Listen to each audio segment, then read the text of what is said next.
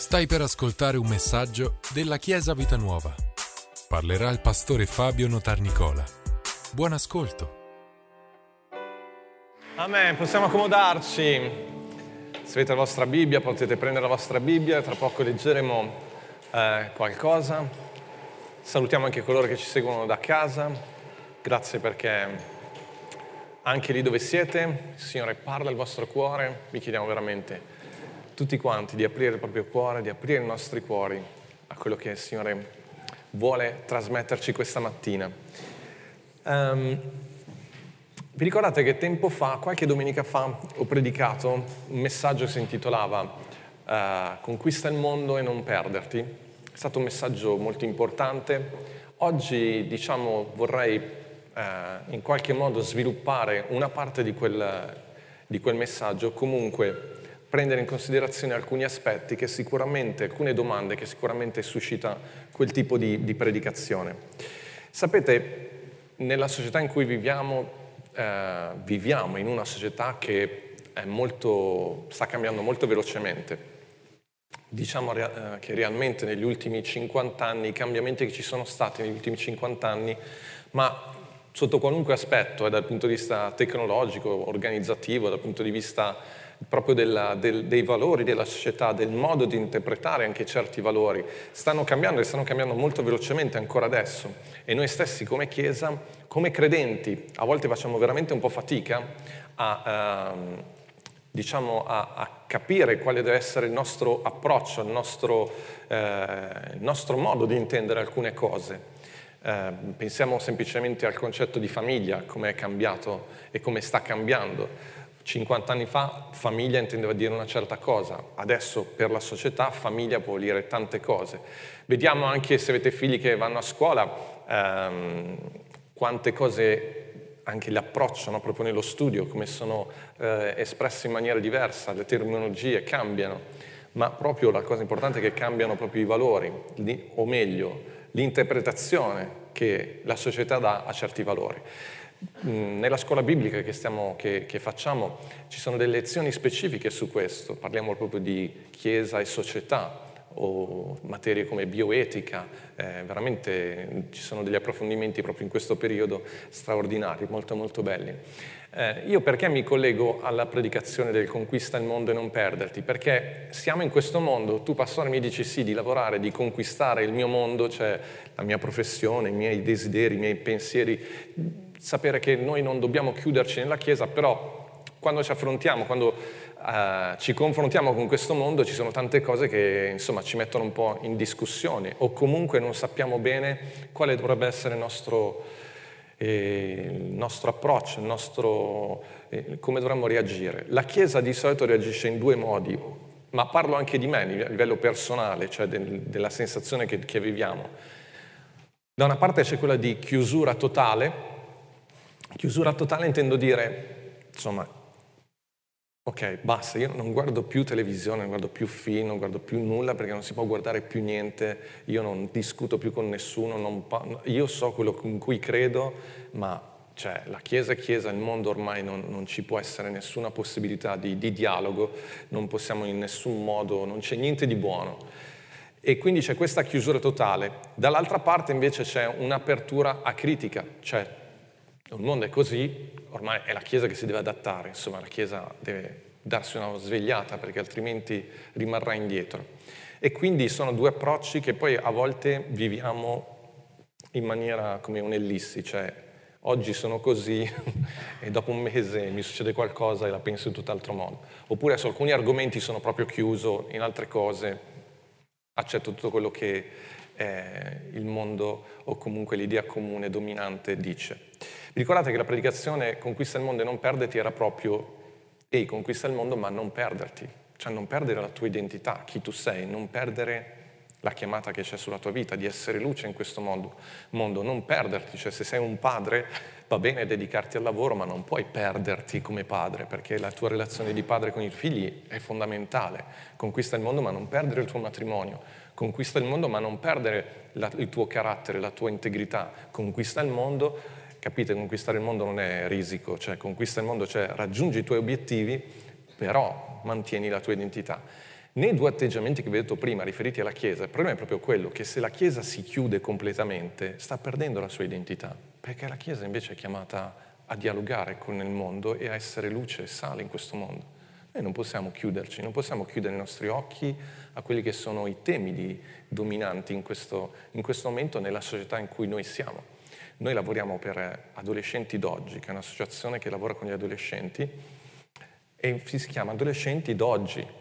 30 anni fa adolescenti d'oggi si muovevano in un certo modo, oggi ci muoviamo in un altro. Perché? Perché è d'oggi.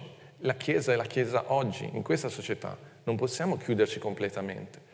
Dall'altra parte non possiamo neanche aprirci completamente senza un vaglio critico, perché anche quello ti fa perdere la tua identità. Noi crediamo in alcune cose perché nascono dalla parola, perché Dio ci, ci mostra queste verità per il nostro bene. Ricordatevi sempre che perché Dio ti ha creato, sa come sei fatto e quindi sa come funzioni e sa qual è lo scopo per cui ti ha creato.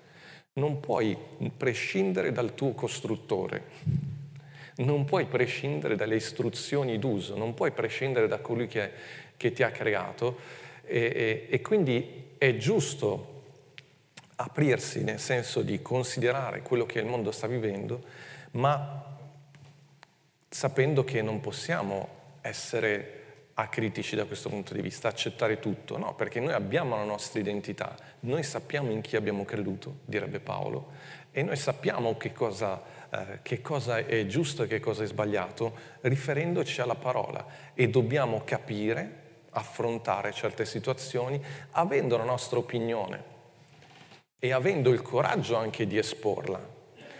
Ascoltate attentamente, se voi vedete in televisione i dialoghi televisivi e quant'altro, anche nel dialogo politico, quello che spesso viene fatto è che per, per mh, affermare la propria opinione si ridicolizza l'altro, si inveisce sull'altro, si eh, assolutizza il, l'affermazione dell'altro, eh, si usano delle strategie che noi come Chiesa non possiamo accettare.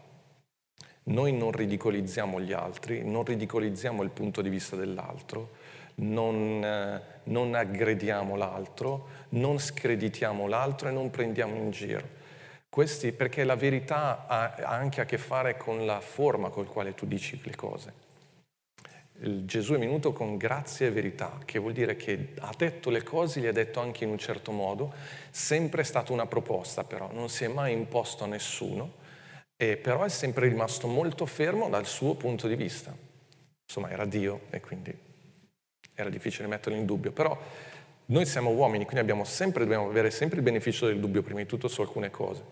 E poi comunque, in ogni caso, se Dio stesso non si è imposto, tanto meno noi. Ci siamo, Chiesa. E Gesù stesso, per la sua verità, piuttosto è morto lui sulla croce, ma non ha fatto morire altri sulla croce.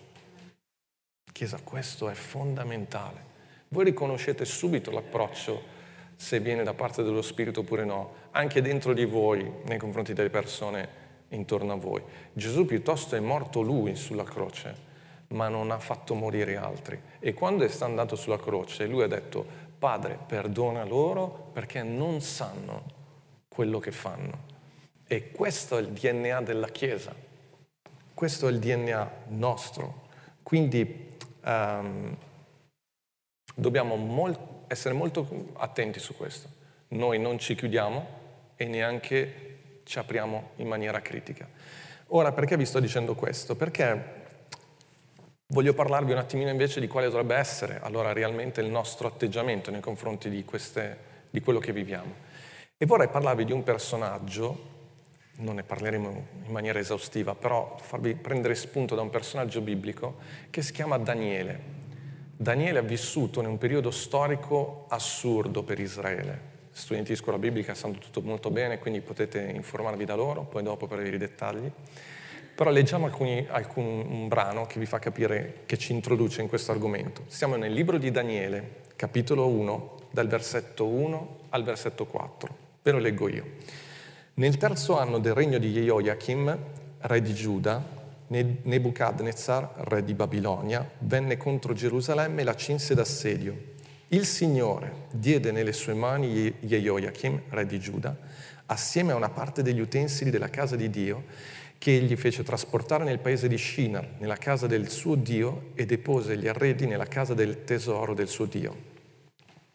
Il re disse quindi ad Ashpenaz, capo dei suoi eunuchi, di condurgli alcuni dei figli di Israele, sia di stirpe reale che di famiglie nobili, giovani in cui non ci fosse alcun difetto, ma di bell'aspetto, dotati di ogni sapienza, che avessero conoscenza e rapido intendimento, che avessero abilità di servire nel palazzo del re e ai quali si potesse insegnare la letteratura e la lingua dei Caldei. Allora, entriamo un attimo in questo contesto. Israele, dopo diversi secoli, con alti e bassi, però arriva nel punto più basso della sua storia, viene conquistato dai babilonesi e è stato un trauma per la nazione perché loro erano convinti, straconvinti che Dio li avrebbe protetti sempre e comunque, senza neanche considerare la loro condotta reale. E quindi a un certo punto succede che in realtà Babilonia eh, occupa e, e, e vince Israele e la cosa veramente scioccante per il popolo è vedere che tutti tutti, il Tempio viene proprio ehm, distrutto, viene, dal Tempio vengono portati via tutti gli arredi sacri, tutte le cose più preziose della, della loro fede, e vengono portati in cattività, vengono portati a Babilonia, vengono portati nel Tempio del Dio babilonese, che era un Dio perverso. Babilonia era una società perversa. Il re di Babilonia viene considerato uno dei re più truci, più ehm, malvagi di tutta la storia umana. È come se pensassimo a Hitler, come se pensassimo a questi personaggi così cattivi e malvagi. Quindi eh, Israele viene, viene, sconfitta e insieme a tutte queste cose portate, viene portato via anche il meglio delle persone, soprattutto i giovani di stirpe nobile, di stirpe re, regale. Tra questi c'è Daniele con eh, alcuni suoi amici. Ora mettiamoci nei panni di Daniele. Avete sentito la descrizione? Il re chiede che vengano presi dei giovani di stirpe reale, di famiglie nobili, giovani in cui non ci fosse alcun difetto, ma di bell'aspetto, dotati di ogni sapienza, che avessero conoscenza e rapido intendimento. Non so se riesci velocemente a immedesimarti, io non ho problemi. Però intendo dire, prendono il meglio del meglio. Pensa per noi questa è soltanto una paginetta nella Bibbia, ma tu entra nella vita di Daniele, questo ragazzo che cresce, famiglia nobile, ricca, lui è sano, molto intelligente, è una promessa, cioè lui comprende le cose velocemente, ha la vita, ha proprio altro che nato con la camicia, proprio davanti a sé, successo eh, assoluto. Arriva il momento in cui stai per entrare caspita, nella vita, nella, nella vita di, di società, il tuo paese viene occupato dopo secoli o sei nato proprio nel momento sbagliato. Eh. Non c'era momento peggiore. E lui viene deportato a Babilonia. Lì a Babilonia eh, gli viene insegnato, gli viene, viene, obbligato a seguire una scuola per prepararsi a servire il, il re di Babilonia, questo re malvagio. Allora, cose, due cose voglio dirvi importanti subito e sono queste. Il primo è che Daniele viene deportato e come viene raccontato in tutto il libro, lui continuerà a servire il Signore. Non c'è situazione negativa che possa impedirti di essere integro e di amare Dio non c'è situazione drammatica neanche nella società, non c'è pandemia che ti possa impedire di amare Dio e di essere integro davanti a Lui. Chiesa, questo è un principio importantissimo, non c'è, situaz- non c'è eh, motivo, non c'è situazione difficile che ci possa, che ci giustifichi nel vivere in maniera trasandata, nel vivere in maniera triste, nel vivere in maniera... Eh, non eccellente. In ogni situazione noi possiamo fare la differenza, sempre. E c'è anche un altro, uh, un altro aspetto importante, ed è questo. Sapete perché Babilonia ha conquistato Israele? L'obiettivo non era Israele, l'obiettivo era arrivare in Egitto, soltanto che tra Babilonia e l'Egitto c'era questo paese insignificante, piccolissimo, che si chiamava Israele. E quindi hanno conquistato Israele. Cosa vuol dire questo? È un'immagine spirituale bellissima per dirci che fra noi e i nostri eh, obiettivi sbagliati, peccaminosi, tra la carne e i suoi obiettivi c'è sempre di mezzo una piccola cosa insignificante ai nostri occhi, ma che è veramente potente, la verità. E chi rappresenta la verità? A quei tempi era Israele, oggi è la Chiesa. Tra il mondo e i suoi obiettivi peccaminosi c'è la verità, c'è la Chiesa e ci sarà sempre scontro, c'è sempre stato e sempre ci sarà. Il discorso è che Daniele ha fatto una scelta nel suo cuore, e ve lo leggo subito, di rimanere fermo nella sua decisione. In Daniele capitolo 1, versetto 5 dice, il re assegnò loro una, una, razione giornaliera dei cibi squisiti del re e del vino che beveva egli stesso. Dovevano essere educati per tre anni, al termine dei quali eh, sarebbero passati al servizio del re. Tra costoro c'erano dei figli di Giuda, Daniele, Anania, Misael e Azzaria. Il capo degli eunuchi mise loro altri nomi. A Daniele pose nome Beltazzar, ad Anania Shadrach, a Misal Mesach e ad Azzaria Abednego.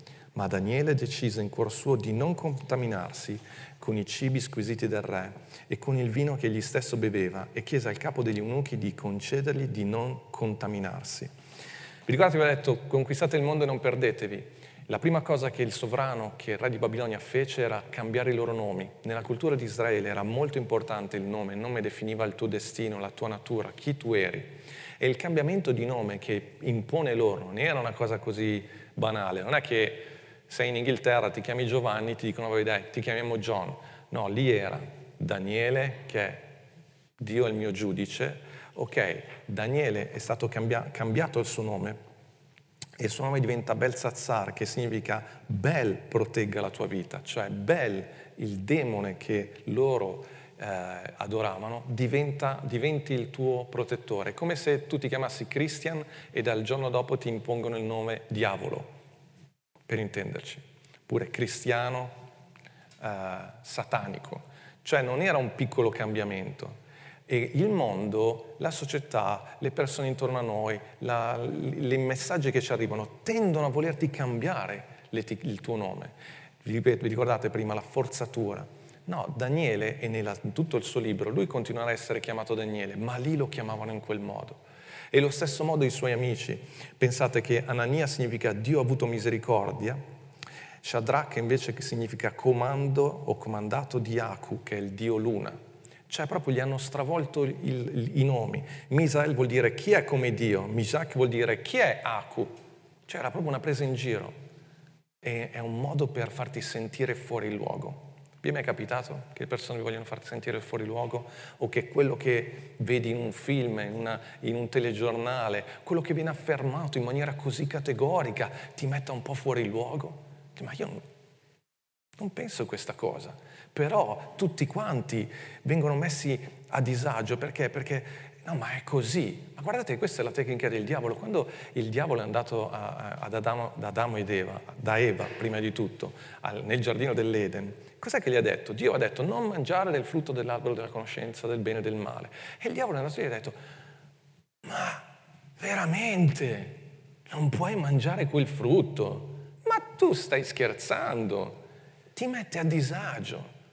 Ma veramente tu non puoi tradire tua moglie? Ma ormai lo fanno tutti e tu ti senti a disagio. Ma io non ci ho mai pensato, io voglio stare fedele a mia moglie, però se non sei, hai un'identità forte dentro di te, tu ti metti a disagio nelle cose giuste, ti senti a disagio, ma tu, non, ma tu lavori anche quando nessuno ti sta controllando. Ma sì, penso che si facesse così. Ma no, ma non si fa così, ma tu puoi approfittare. Ma, ma certo che sì, proprio sono integro, non sono stupido, sono integro, sono integro a quello che io credo, quello che... Ma tu veramente rinunci a, a una carriera per curare i tuoi figli Pensavo fossero la cosa più importante i miei figli. No! E tu ti senti a disagio e dici, boh, io la carriera non ci avevo mai pensato, però forse è giusto così. Capite? Questo modo di, di fare, proprio non, lo Spirito Santo non fa così e noi non dobbiamo fare così con gli altri. Vi ricordate, la Chiesa non è creata per mettere a disagio le persone. Ascoltare, parlare, essere luce, ma con molta gentilezza, con molta tranquillità. E Daniele fa questa scelta nel proprio cuore. Lui ha scelto nel proprio cuore di non contaminarsi con i cibi squisiti del re. Ci sono dei cibi che possono sembrare squisiti, ma non sono i nostri. E sapete perché Daniele ha potuto fare questa, questa scelta? Una scelta di cuore? Per loro, per Israele, a loro era vietato mangiare certi cibi, era nella legge di, di, di Mosè. E Daniele ha potuto fare questo passo perché? Perché conosceva la legge, conosceva il Signore. Capite quello che sto dicendo? Riuscire a discernere il bene dal male dipende, è diretta conseguenza del fatto che tu conosci il Signore e conosci quello che c'è nella parola. Se non stiamo vicini al Signore, nel senso se non apprendiamo i suoi principi, se non impariamo la sua natura, chi Lui è veramente, difficilmente impareremo a discernere il bene dal male è nello stare con i propri genitori, nel vedere come i genitori ragionano, fanno, pensano e, e decidono che i figli imparano a discernere il bene dal male e vedendo cosa, a cosa tu dici di no che i tuoi figli imparano a dire di no. È nello stare vicino a Gesù che tu impari a capire cosa è giusto e cosa è sbagliato. Non puoi venire dal pastore e chiedere automaticamente dammi un decalogo di regole di cosa devo fare o non fare nella società, con chi, che cosa devo dire a quello o a quell'altro. No, è un cammino che tu sviluppi col Signore e poi impari a riconoscere e a discernere. Alleluia. E Daniele ha potuto fare questo perché uno conosceva la legge, quindi conosceva il suo Dio, secondo era pronto a pagarne le conseguenze. Vi ricordate? Prendere la propria croce. Io decido così, poi qualunque cosa succeda, succederà, ma io ho preso questa decisione. Sapete, questo significa santificazione, però dovete chiarirvi un'idea molto importante.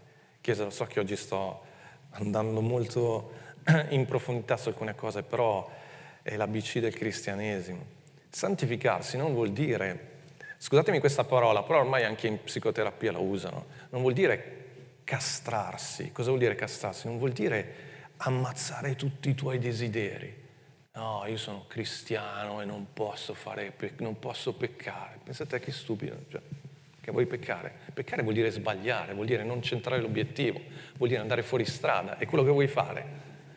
Eh, ma lo fanno tutti. Eh, fallo, cioè non è un problema. Guarda che, non, cioè, piuttosto che averti qua così, non vale per le mie figlie e per il mio figlio, per il resto, cioè, fai quello che vuoi, però, cioè, non, cioè, piuttosto che averti qua così col muso che stai guardando il figlio, il figlio grande del figlio, il fratello del figlio prodigo, no? che era lì che non vedeva l'ora di... Cioè, non è quello il punto, il punto è che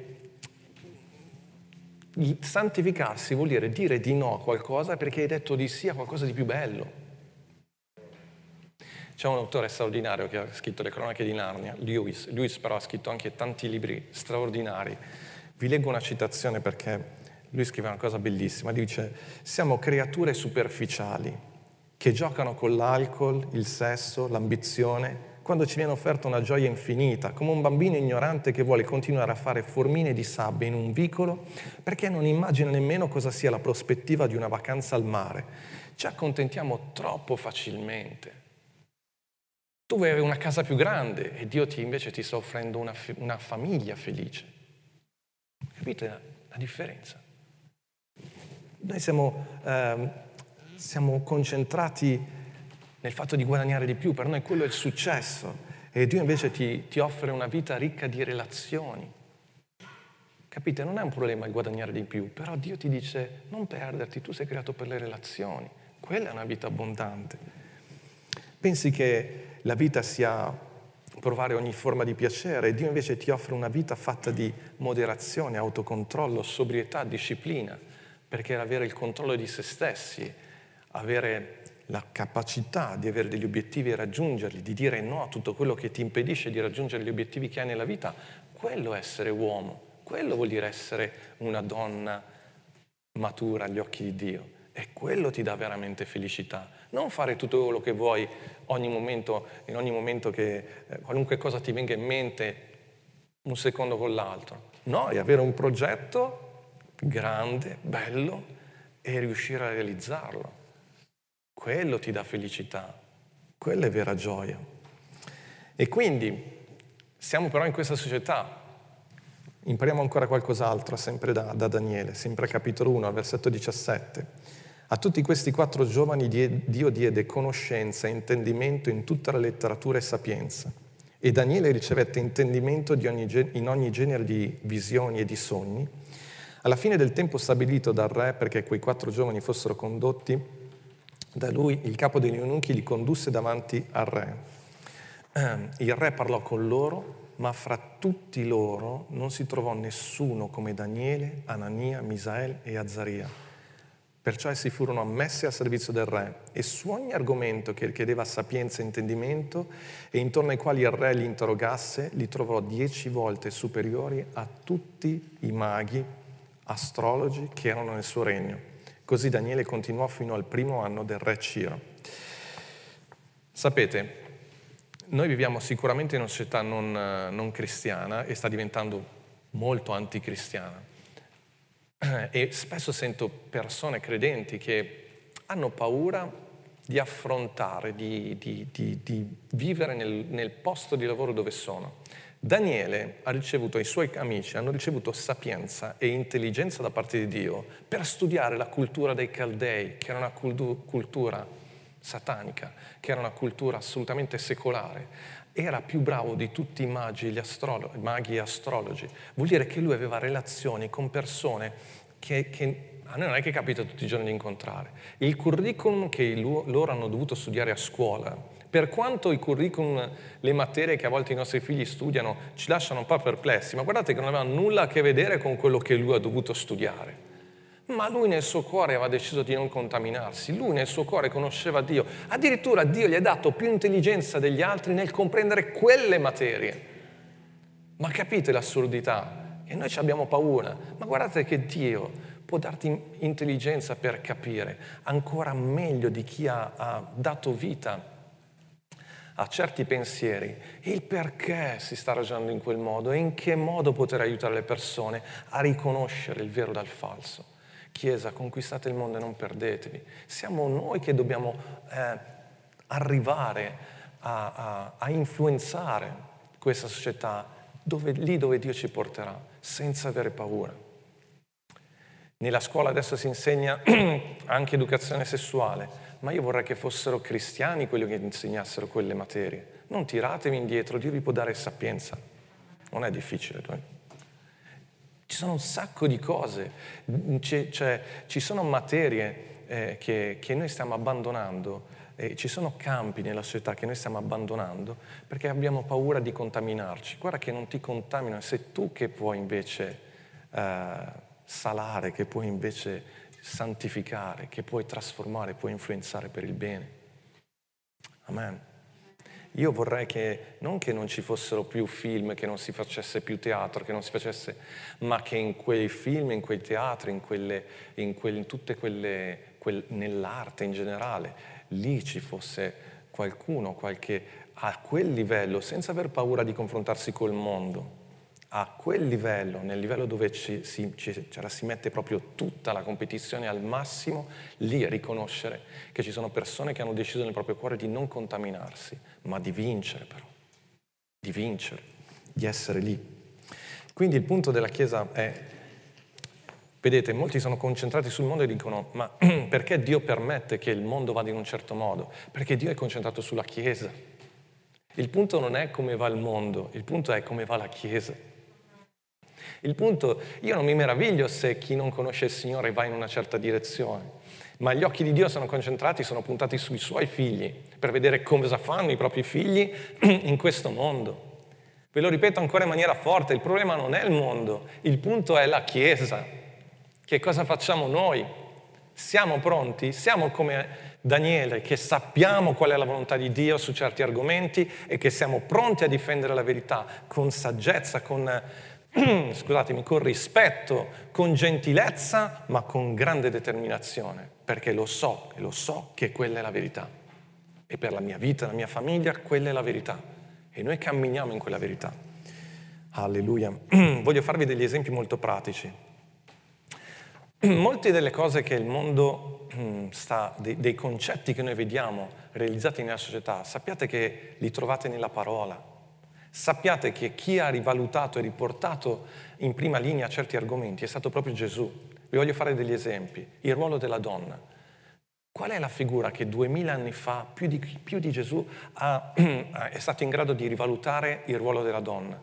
Gesù ha parlato con, a parte la figura di Maria, la mamma di Gesù, e il ruolo importantissimo che ha avuto nella, nella sua stessa eh, incarnazione, ma pensate a Maria Maddalena, pensate alla, alla, alla donna del, dal, dal, dal, dal, flusso di sangue, pensate a, alla donna samaritana. Gesù si è rivelato per la prima volta delle donne dopo la risurrezione. Gesù ha rimesso al centro ha, ha ridato la dignità alla donna, quella dignità che fin dalla caduta era, aveva perso. E se leggete anche l'Antico Testamento, guardate che tantissimi passi parlano dell'importanza della donna. Proverbi 31, andate a leggervi quel passaggio. Ma dove trovate un passo come il Cantico dei Cantici, dove uomo e donna vengono esaltati nel piacere l'uno dell'altro in maniera uguale. E il mondo ci ha messo duemila anni per arrivarci, però il problema è che senza Dio alla fine distorci anche quelli, li porti all'eccesso. E quindi adesso cosa vediamo? Con tanta frustrazione, ferite e quant'altro, siamo convinti, Chiesa, che se un uomo e una donna hanno, svolgono lo stesso lavoro e la stessa mansione, devono guadagnare gli stessi soldi. Ci siamo? Questo non è un problema. Però non ti seguo più se poi arrivi al pensiero che non ci sia differenza tra uomo e donna. Quello no. Rimaniamo nella verità. E noi abbiamo in questo testo, abbiamo dei brani straordinari per avere le risposte giuste. Vi leggo questo brano che ha qualche migliaio di anni. Dice così, così Dio creò l'uomo a sua immagine. Lo creò a immagine di Dio, li creò maschio e femmina. Ti dice tutto questo versetto, è in Genesi. Dio, qua, la parola ci dice che Dio creò l'umanità a sua immagine. Io sono immagine di Dio, mia moglie è immagine di Dio. In lui troviamo il maschile e il femminile. Ma Dio ha stabilito così, ha creato l'uomo a sua immagine. Poi lo ripete ancora, lo creò al singolare, lo creò a immagine di Dio. E poi c'è questo salto, questo passaggio straordinario. Li creò maschio e femmina il primo dato importantissimo che Dio dà a un essere umano è la sua sessualità. Dopo l'immagine e somiglianza sua, la sessualità, maschio e femmina, non sono concetti solo culturali, sono un dato fisico che Dio ci dà e che tu puoi solo accogliere. O ti scontri contro. Vi ricordate? Da, tra Babilonia e l'Egitto c'è la verità io non ho bisogno di urlare per difendere la verità. Dio e la verità non hanno bisogno di essere difesi, hanno bisogno di essere incarnati, di essere testimoniati. Se tu non tieni conto della verità, se io non tengo conto della forza di gravità e vado avanti, io mi farò male. Anche se ne tengo conto e provo a saltare, mi farei male lo stesso. Ti fai male se non tieni conto della verità e Dio ti dice la verità proprio per il tuo bene. Pensate al discorso dei bambini. Chi ha, al, ha riportato, ha dato, messo al centro dell'attenzione i bambini? Gesù. Lasciate che i piccoli fanciulli vengano a me, non li impedite. C'è scritto in Matteo 19, versetto 13, allora gli furono presentati dei piccoli fanciulli perché imponesse loro le mani e pregasse. I discepoli però gli sgridarono. Ma Gesù disse, lasciate i piccoli fanciulli venire a me perché di tale è il regno dei cieli. E dopo aver imposto loro le mani partì di là. Soltanto nel 1989 l'Assemblea Generale delle Nazioni Unite ha, ha, ha approvato quello che viene definito eh, la, la, la Convenzione internazionale dei diritti dell'infanzia. Gesù ne aveva già parlato prima. Quindi siamo d'accordo, noi siamo felici che anche la società e la Chiesa, perché purtroppo la Chiesa non è sempre stata abile a far germogliare questi, questi semi di verità, neanche al suo interno, dobbiamo essere sinceri. E a volte è stato il mondo ad aiutarci a, a ricordarci certe verità. Pensate anche all'ecologia e tutto questo discorso. Però ascoltate, mi fa piacere, mi, piace sottolineare che poi Gesù ha imposto lui le mani ai fanciulli. Il mondo adesso dove sta arrivando? A farsi imporre le mani dei bambini, cioè a non prendersi le responsabilità da adulti, mettere e esaltare così tanto il bambino che è lui che mi deve dire come devo gestire casa, perché è un bambino. Fai attenzione, tu sei sempre l'adulto, eh? Gesù ha imposto le mani ai bambini. Sei tu genitore che devi dare dei limiti e dire di no o di sì a delle cose. Sei tu che riconosci se certe cose sono alla sua portata oppure no.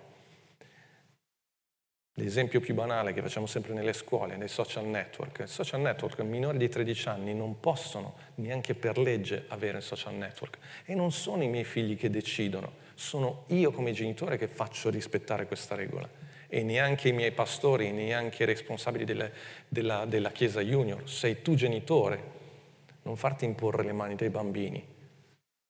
Imponi, benedici tu, sei tu che devi dare la strada ed sarà a te che il Signore ti chiederà conto. Ve ne parlerò in un'altra predicazione, però a volte mio figlio mi dice ma perché gli altri figli possono e io no? Perché io sono tuo padre e io mi prendo cura dei miei figli. Dio si prende cura dei suoi figli, della Chiesa. E lui parla ai suoi figli. Però a lungo andare si vedrà di chi sei figlio. Ok, ci siamo. Facciamo un altro esempio. Uh, Gesù ha messo al centro del suo interesse anche i malati.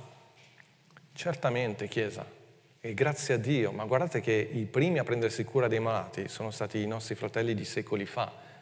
Tutto quello che poi il mondo ha sviluppato, che la società ha sviluppato per gli ospedali e quant'altro, e siamo felici e contenti che sia così, è stata una conseguenza del fatto che anche la società si è resa conto che era giusto prendersi cura dei malati. Però naturalmente anche qua dobbiamo avere le idee chiare, avere le idee molto chiare perché adesso la, la, la, la, salute sta diventando un idolo, perché il mondo trasforma tutto questo in idolo. E quindi gli idoli, sappiate bene che ogni idolo ha i propri altari e richiede i propri sacrifici. Se la salute diventa il primo posto, ci sarà qualche sacrificio da fare. Ed è per questo che adesso abbiamo tutta questa tendenza a fare tutte queste eh, analisi, ecografie prima della nascita. Perché? Perché dobbiamo stabilire se sei degno o no di nascere. Questo non fa parte del pensiero della Chiesa. Non è il tuo essere sano che determina la tua dignità a essere vivo. Ci siamo, Chiesa. È giusto fare tutte le visite che volete fare, però è anche, è, è anche assurdo eh, arrivare al punto di pensare che una vita sia degna per essere degna di essere vissuta significa che devi essere perfettamente sano. No, questo non sta a noi, questo è nelle mani del Signore. E noi anche come Chiesa dobbiamo imparare a prenderci cura. Noi perché crediamo nella guarigione, ma se una persona non, non riceve guarigione, ci prendiamo cura delle persone.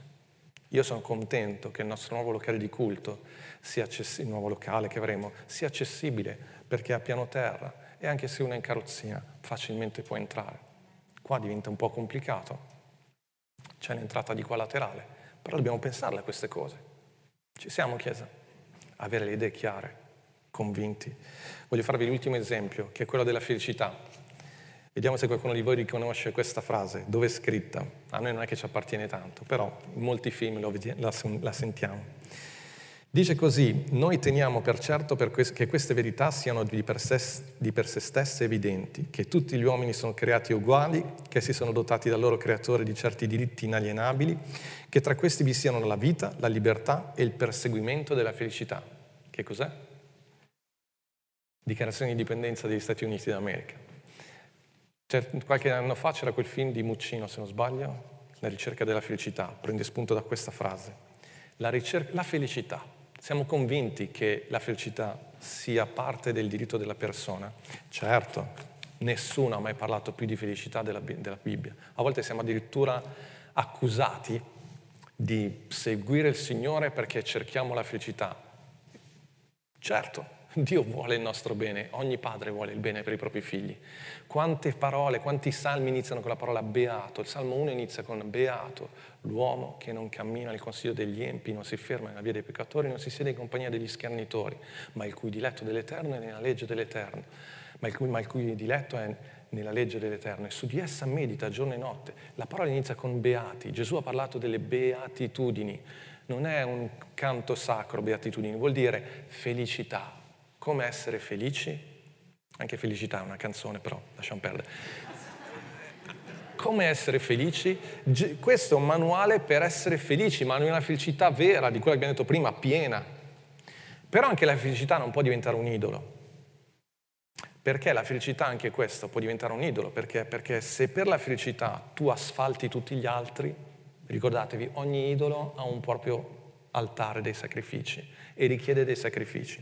Se la felicità, la, tuo, tuo, la tua autorealizzazione diventa il tuo valore primario, allora è chiaro che potresti anche decidere, vedere come una possibilità anche quella di interrompere una gravidanza perché ti impedisce la tua carriera, ti impedisce i tuoi progetti o un budget, hai un budget troppo ristretto per, per sopperire a quei bisogni e ti sei convinto che forse quello perché per la tua felicità. No, no, no. Allora, se quello, fai attenzione. Noi amiamo Dio e, e adoriamo il Signore e Lui mi insegna la, per, la via per la vera felicità, che non è asfaltare gli altri, che non è schiacciare gli altri, ma è servire gli altri e dare la propria vita per l'altro.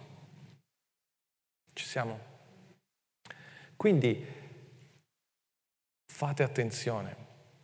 Ma in che senso facciamo attenzione? Imparate, state alla presenza del Signore, ascoltate la parola, ricevete il maestramento, amate Dio con tutto il vostro cuore. Questo vi aiuterà a riconoscere il bene dal male e a, far, avere una vita ripiena, avere una vita felice. Ora, per concludere, ve lo ripeto, a me non interessa come va il mondo, a me interessa come va la Chiesa. A me interessa cosa c'è nel tuo cuore. A me interessa il vostro bene, il mio bene, nei confronti di Dio, dal punto di vista di Dio. E quindi ritorno a Daniele, che conquista il mondo, vive in una società perversa, ma lui ha lasciato una, una scia luminosa in tutta la storia di Israele, straordinaria. Non abbiate paura di quello che succede intorno a noi, non abbiate paura delle... Dio è sovrano, Dio non ha perso il controllo di nulla, nulla è sfuggito al suo controllo e la storia sta andando secondo i suoi piani. E l'importante è vedere tu cosa c'è nel tuo cuore. Due cose. La decisione di non contaminarsi con i cibi squisiti. Ricordatevi che sono cibi squisiti. Sono molto buoni a livello umano. Ma ci sono alcuni cibi che noi... Mm, perché sai che poi non ti fanno bene. E dall'altra parte è conoscere, informarsi, apprendere, capire dalla parola, ascoltare il messaggio. Sveglia, lo Spirito Santo ti può rendere sveglio, abile a capire velocemente le cose, a riconoscere. E questa grande grazia di essere luce. Noi non imponiamo niente a nessuno, però abbiamo le idee chiare. Non, non confondete la gentilezza con la debolezza. Noi siamo gentili, ma lo siamo, lo siamo perché? Perché possiamo esserlo? Perché sappiamo chi siamo sappiamo chi è Lui, sappiamo cosa ci aspetta, sappiamo che Lui ha controllo di ogni cosa. Amen, Chiesa. E quindi vi dico, se anche vi capitano delle situazioni in cui veramente vi chiedete, ma qual è, qual è come dovrei pensare in questo caso? Qual è il modo giusto di approcciarsi a un certo argomento? Ricordandovi che non c'è giusto o sbagliato in, in, nelle situazioni pratiche, poi bisogna vedere la, la persona in che situazione si trova realmente. Amen. Se vi trovate in quelle situazioni, parlate con qualcuno che è più maturo nella fede, chiedete aiuto. siate umili, non c'è problema, tutti quanti stiamo imparando. Io stesso tante volte mi fermo, mia moglie lo sa, quanto cerco di ascoltare la voce degli altri, di capire quello che dicono, di ascoltare anche chi dice qualcosa di cui io non sono proprio d'accordo, ma voglio capire il suo punto di vista, forse mi sto perdendo qualcosa. Amen, Chiesa. E poi ascoltare il Signore. Siamoci in piedi.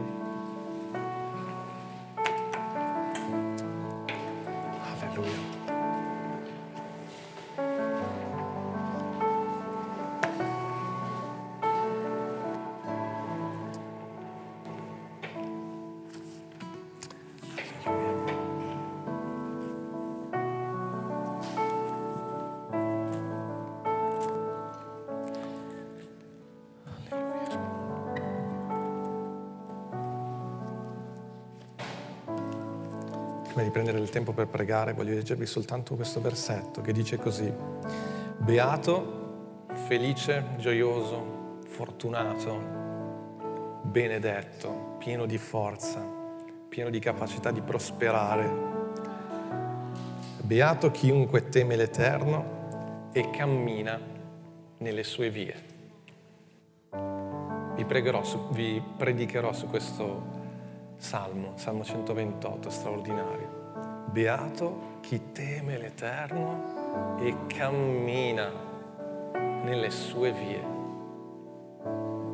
Alleluia, preghiamo insieme.